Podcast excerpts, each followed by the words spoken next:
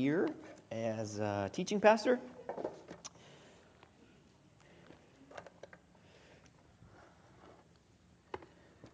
All right. We um, so as Jake said uh, at the call to worship this morning, we this is the first Sunday in the season uh, called Lent.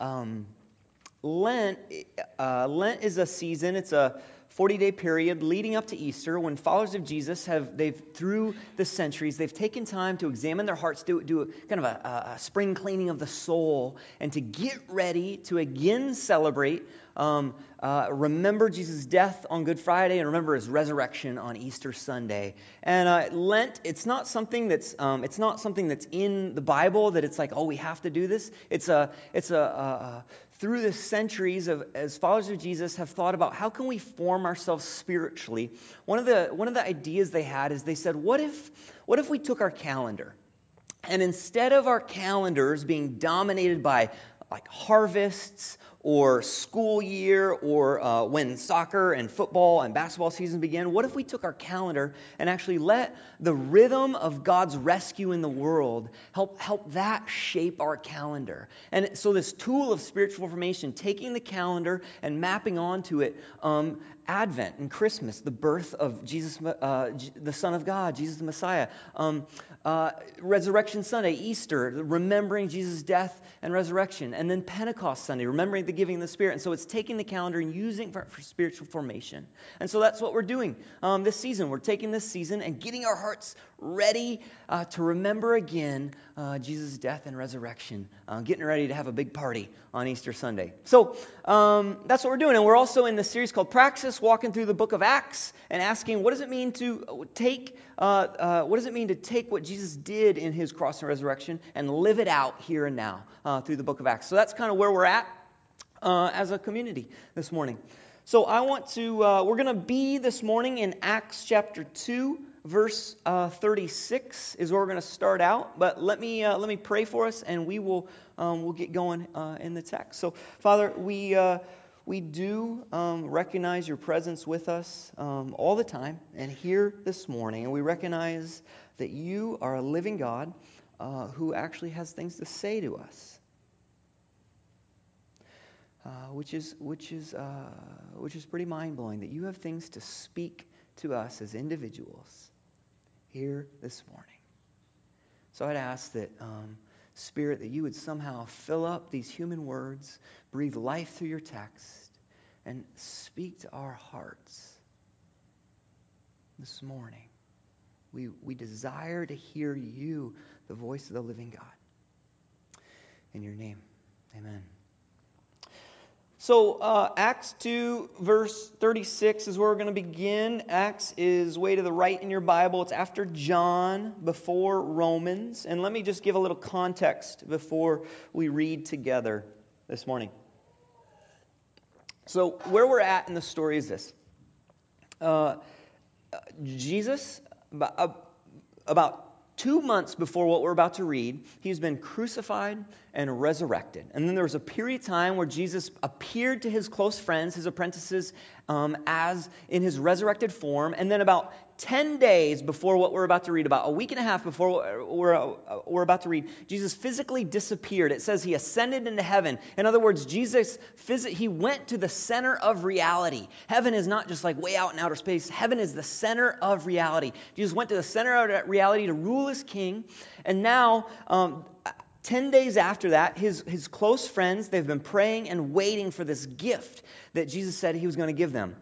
And we're picking up in the story in Jerusalem, and there's this huge festival in Jerusalem at this time called Shavuot. There's three big festivals um, in the Old Testament where where the Jewish males are said they they said they're told to go to Jerusalem, make a pilgrimage to Jerusalem, and this is one of these pilgrimage festivals, Shavuot. So here's a model of the temple, and so you can imagine Jewish people from all over the Roman world, they're flocking to Jerusalem at this time for Shavuot. There's probably, some scholars say, up to a million people in the city. And this, this morning, they're getting ready to go to the temple to do sacrifices and worship together. So imagine that temple complex just packed with people, people speaking all different languages, all different countries.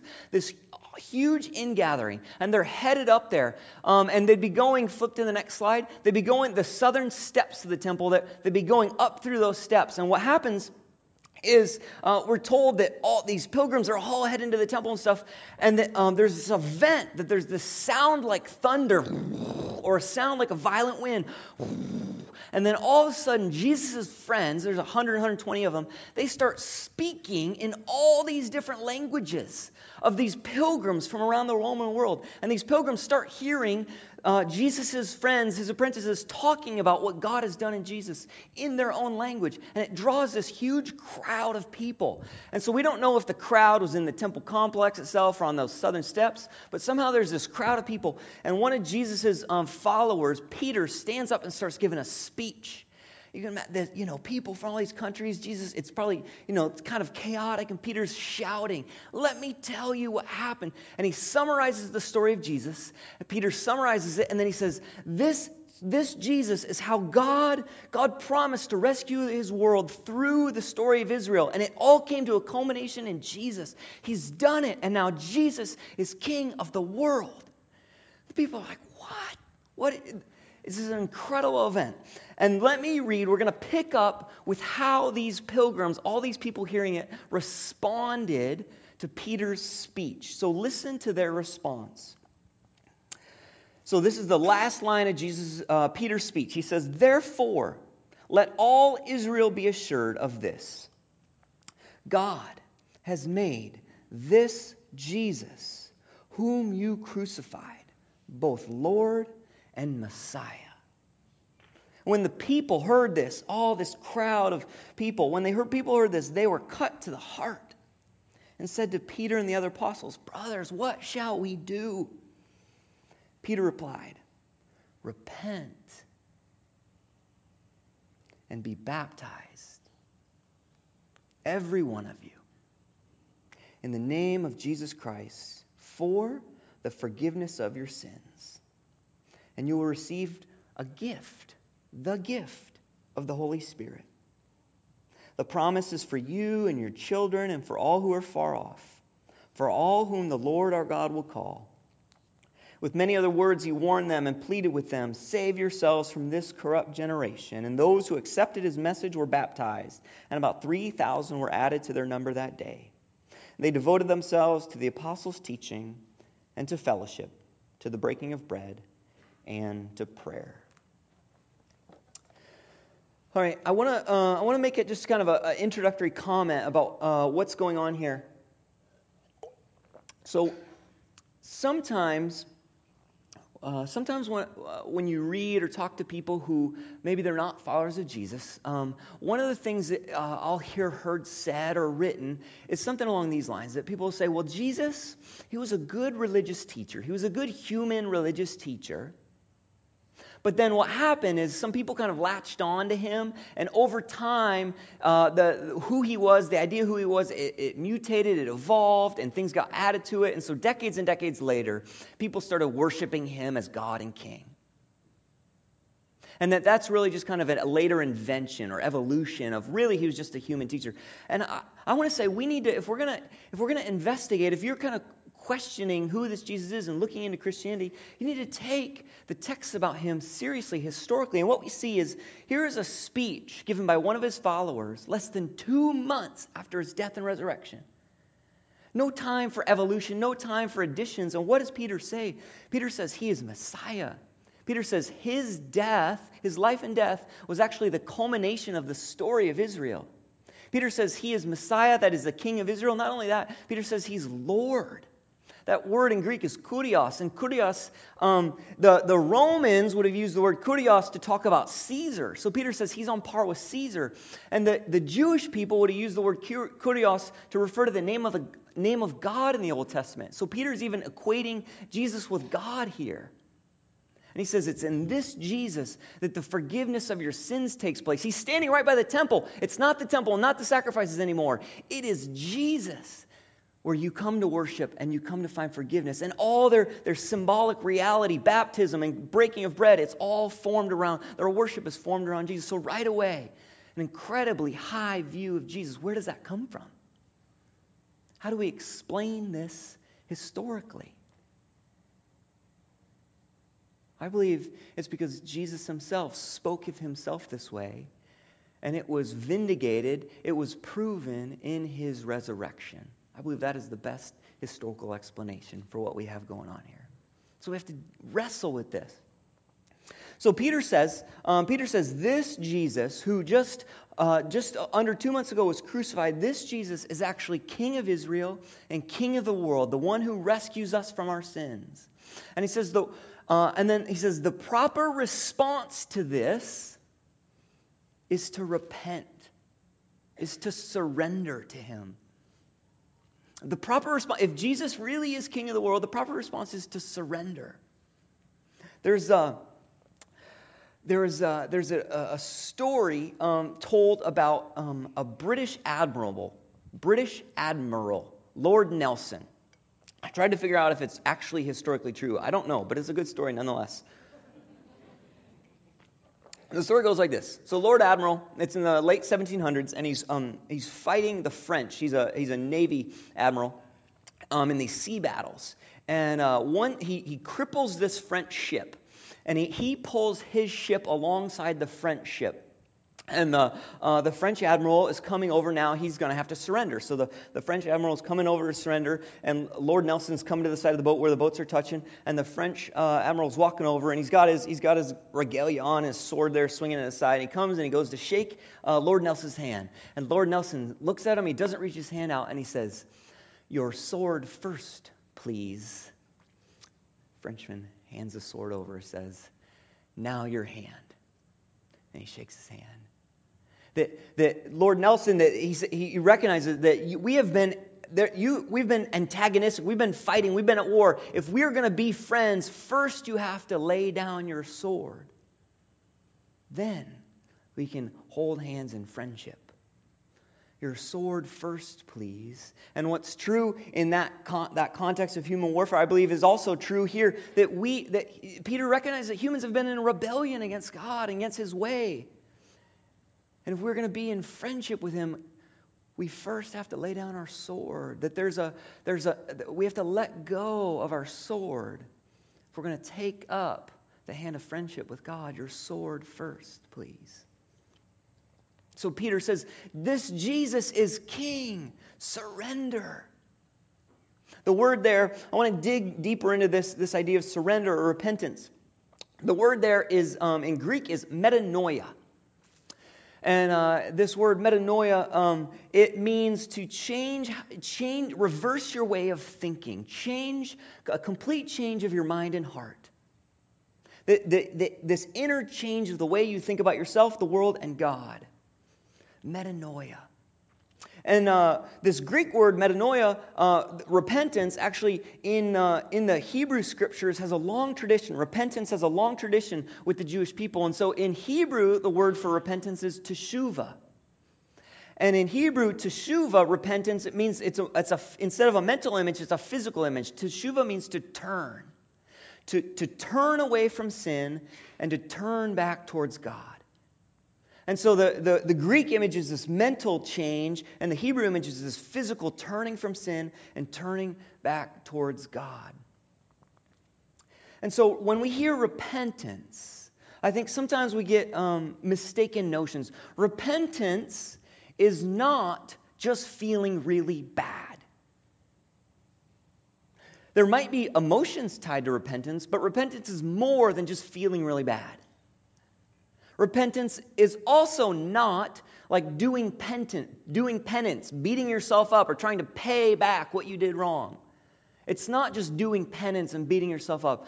Repentance fundamentally is a, is a change, a reversal, one hundred eighty degree turn at the deepest part of ourselves, turning from what Scripture calls sin or self-centeredness or selfishness or all sorts of other little gods we put at the center of our lives, and turning at the deepest part of ourselves and turning back towards God and His King Jesus.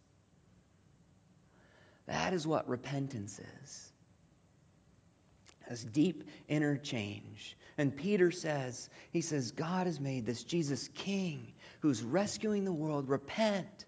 Turn from your other ways of being. Turn from your little gods. Turn from your self-centeredness and turn towards Him as your king. This idea of turning, and, and the way turning can change everything. I uh, the this was uh, uh, this came to my mind uh, maybe a month or so ago. I was out jogging, um, uh, out on a run. Um, I, I uh, live here near the Hillcrest building, and sometimes I'll run through Fairhaven, down Taylor Dock, and then to the end of Boulevard, and turn around and come back that way. And uh, it was a cold winter day, and I'm running past Woods Coffee to the end of Boulevard, and the wind is just right in my face. And uh, it's pretty. I think here's a photo. Somebody took a picture of me that day. Um, and uh, so I'm running. I'm running through Boulevard. There's palm trees there. You didn't know that, did you? Yeah. So I'm running. I'm running Boulevard, and you know, if you ever run in the cold, you're, my eyes are watering, and just like there's just blurry objects ahead, and I, the the wind's just cutting through my shirt. And I, why am I out here running? Oh, this is not fun at all. And uh, and I get to the end of Boulevard. And I turn around, and there's, oh, I turn around, and all of a sudden, that cold wind that had been right in my face is right in my back. And I'm like, I am so fast. Look at it. And I'm running, and uh, and it was late in the afternoon. The sun was setting over Lummi. It was a it was a clear day. I, I, I swear it's true. There was a clear day this winter, and uh, the sun's coming down. There uh, there's Boulevard, and you if you've been there, it's beautiful. It's the sun setting over Lummi. The wind's at my back. All of a sudden it's warm, and I'm just cruising along. And the only thing that changed was the direction I was facing.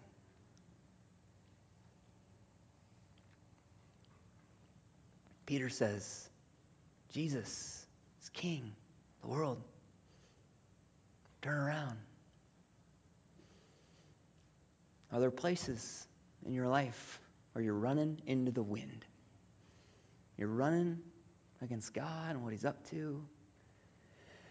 And he says, turn around. Have my holy wind at your back.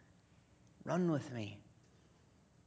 Turn around. Let me show you the beauty of this place. Turn around. Run with me. Stop running against me.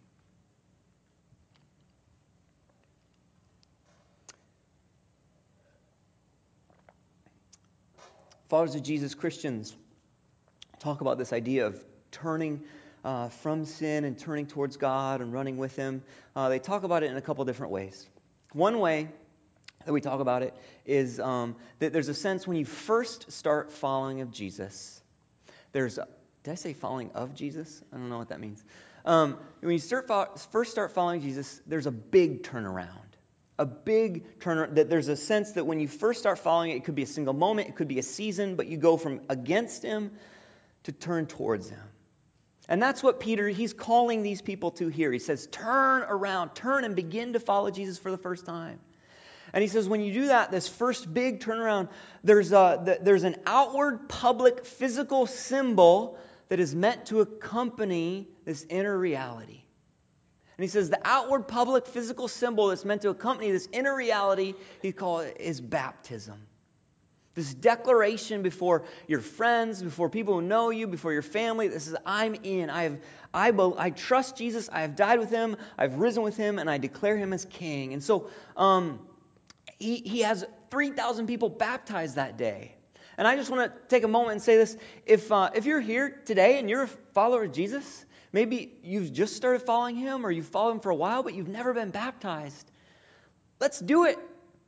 We're going to, uh, uh, on Easter this year, we'd like to hold baptisms. We've done it the last couple years. And if you're interested in that, we're going to ha- we have baptism packets. Let's. I think I have one right here. Yeah. Baptism packets, go to the info booth, uh, grab one of these on your way out this morning. All the info about how to get signed up for that is in there. But we'd love to do that. It's this um, this uh, this physical public symbol that says, I am a follower of Jesus now. So followers of Jesus, they talk about this turn as, as a big initial event to first follow him. But they also talk about it in the term of as we follow him, the life of following God, the life of walking with Jesus is a journey.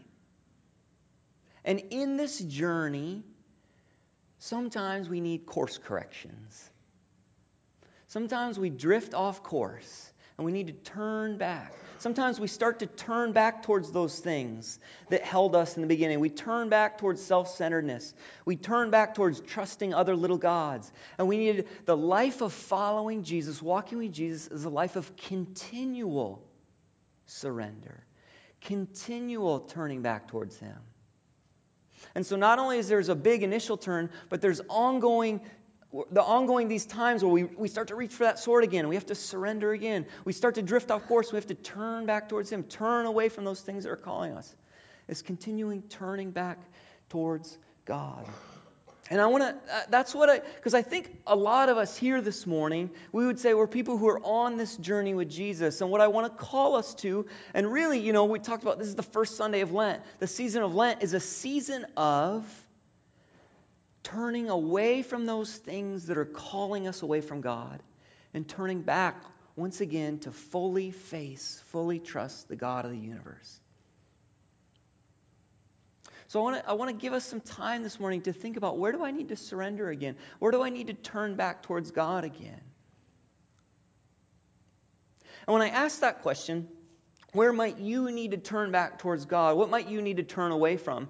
I think uh, one thing that happens sometimes is that we focus our thoughts on external behaviors.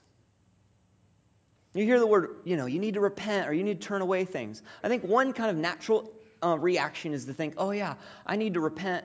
I need to turn away from, you know, lashing out at anger at people, or I lied about that thing, or I looked at pornography, or I got drunk again, or I've been sleeping with my boyfriend or girlfriend. And that there's these external behaviors, and our first thought is, I need to, I need to turn away from these external behaviors. And that's true, and that's good.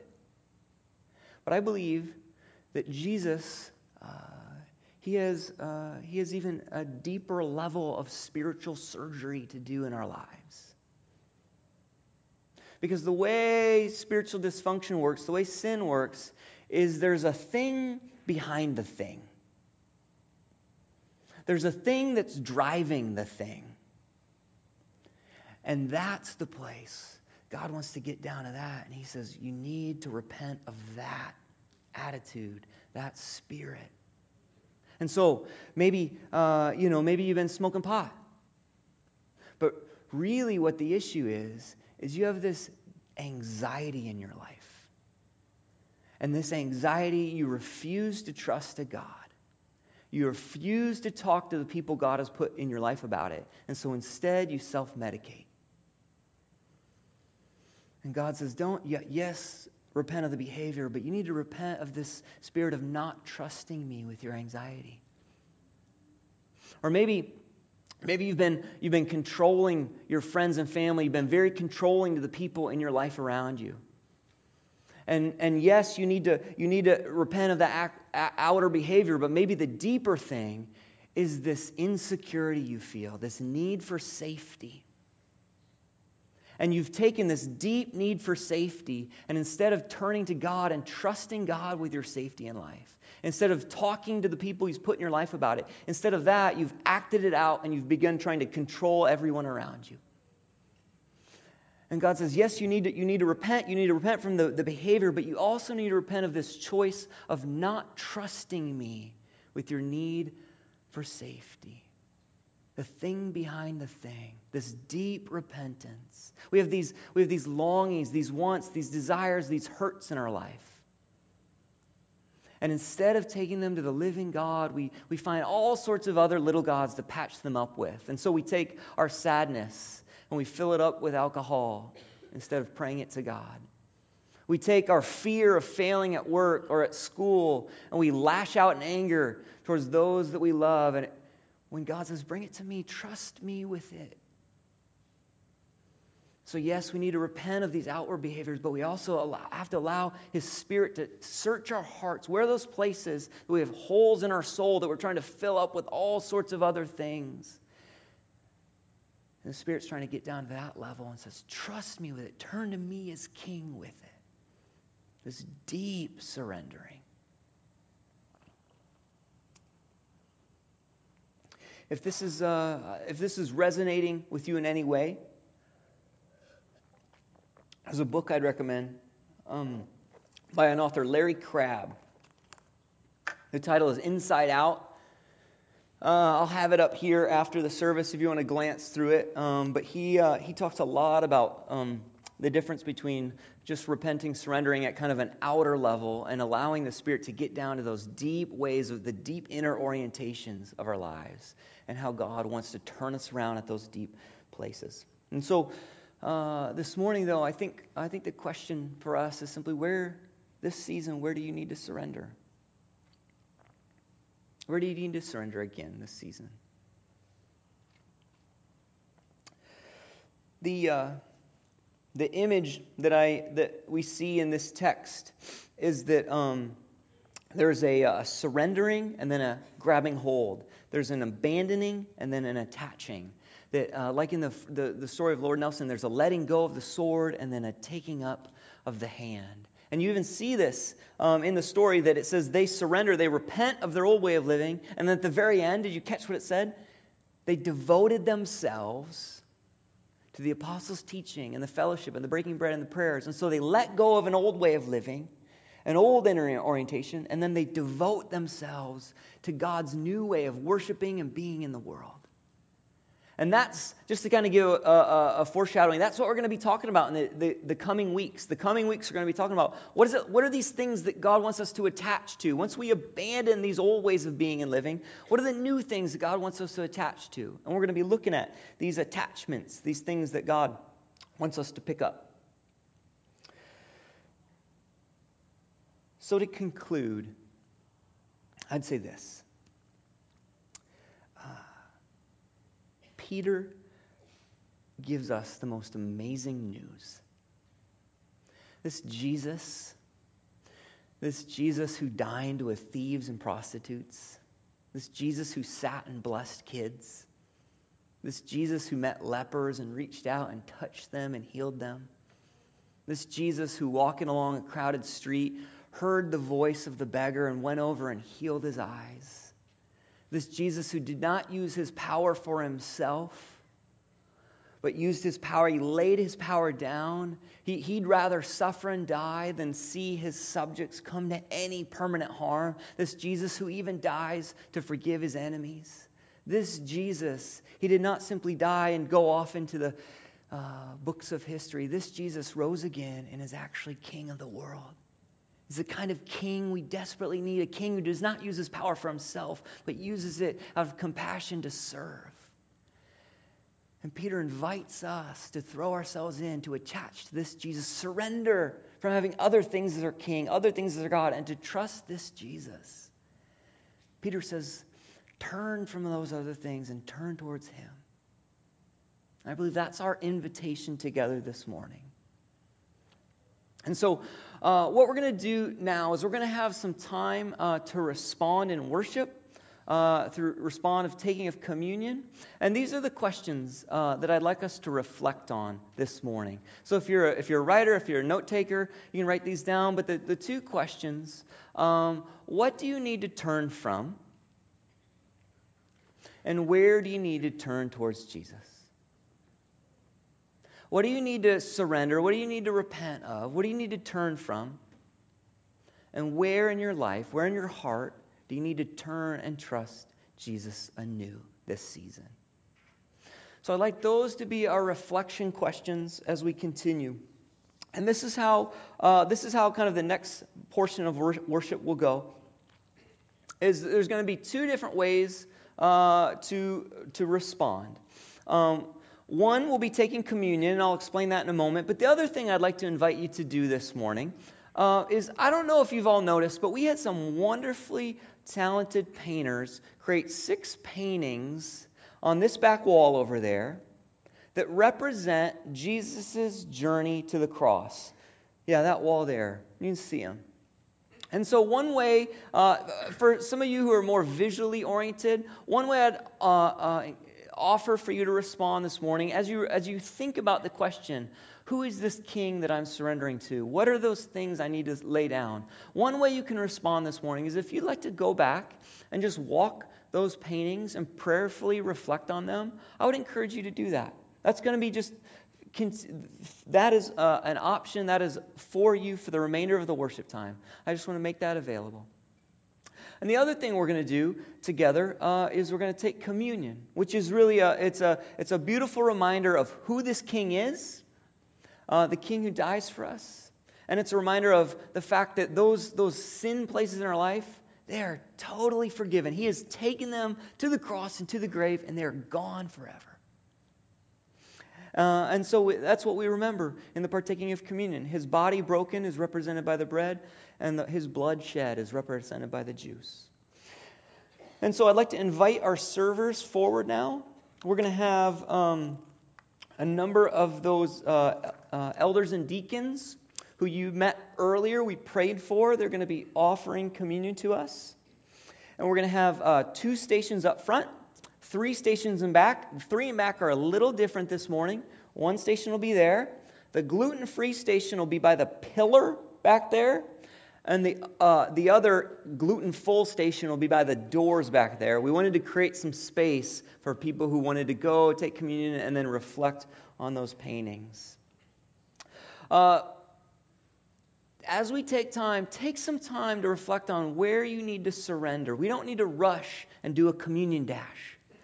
Take some time, reflect on this. Get your heart ready. Reflect on what do I need to turn from uh, this Lent, Lenten season. And then when you're ready, uh, we'll form lines at the stations.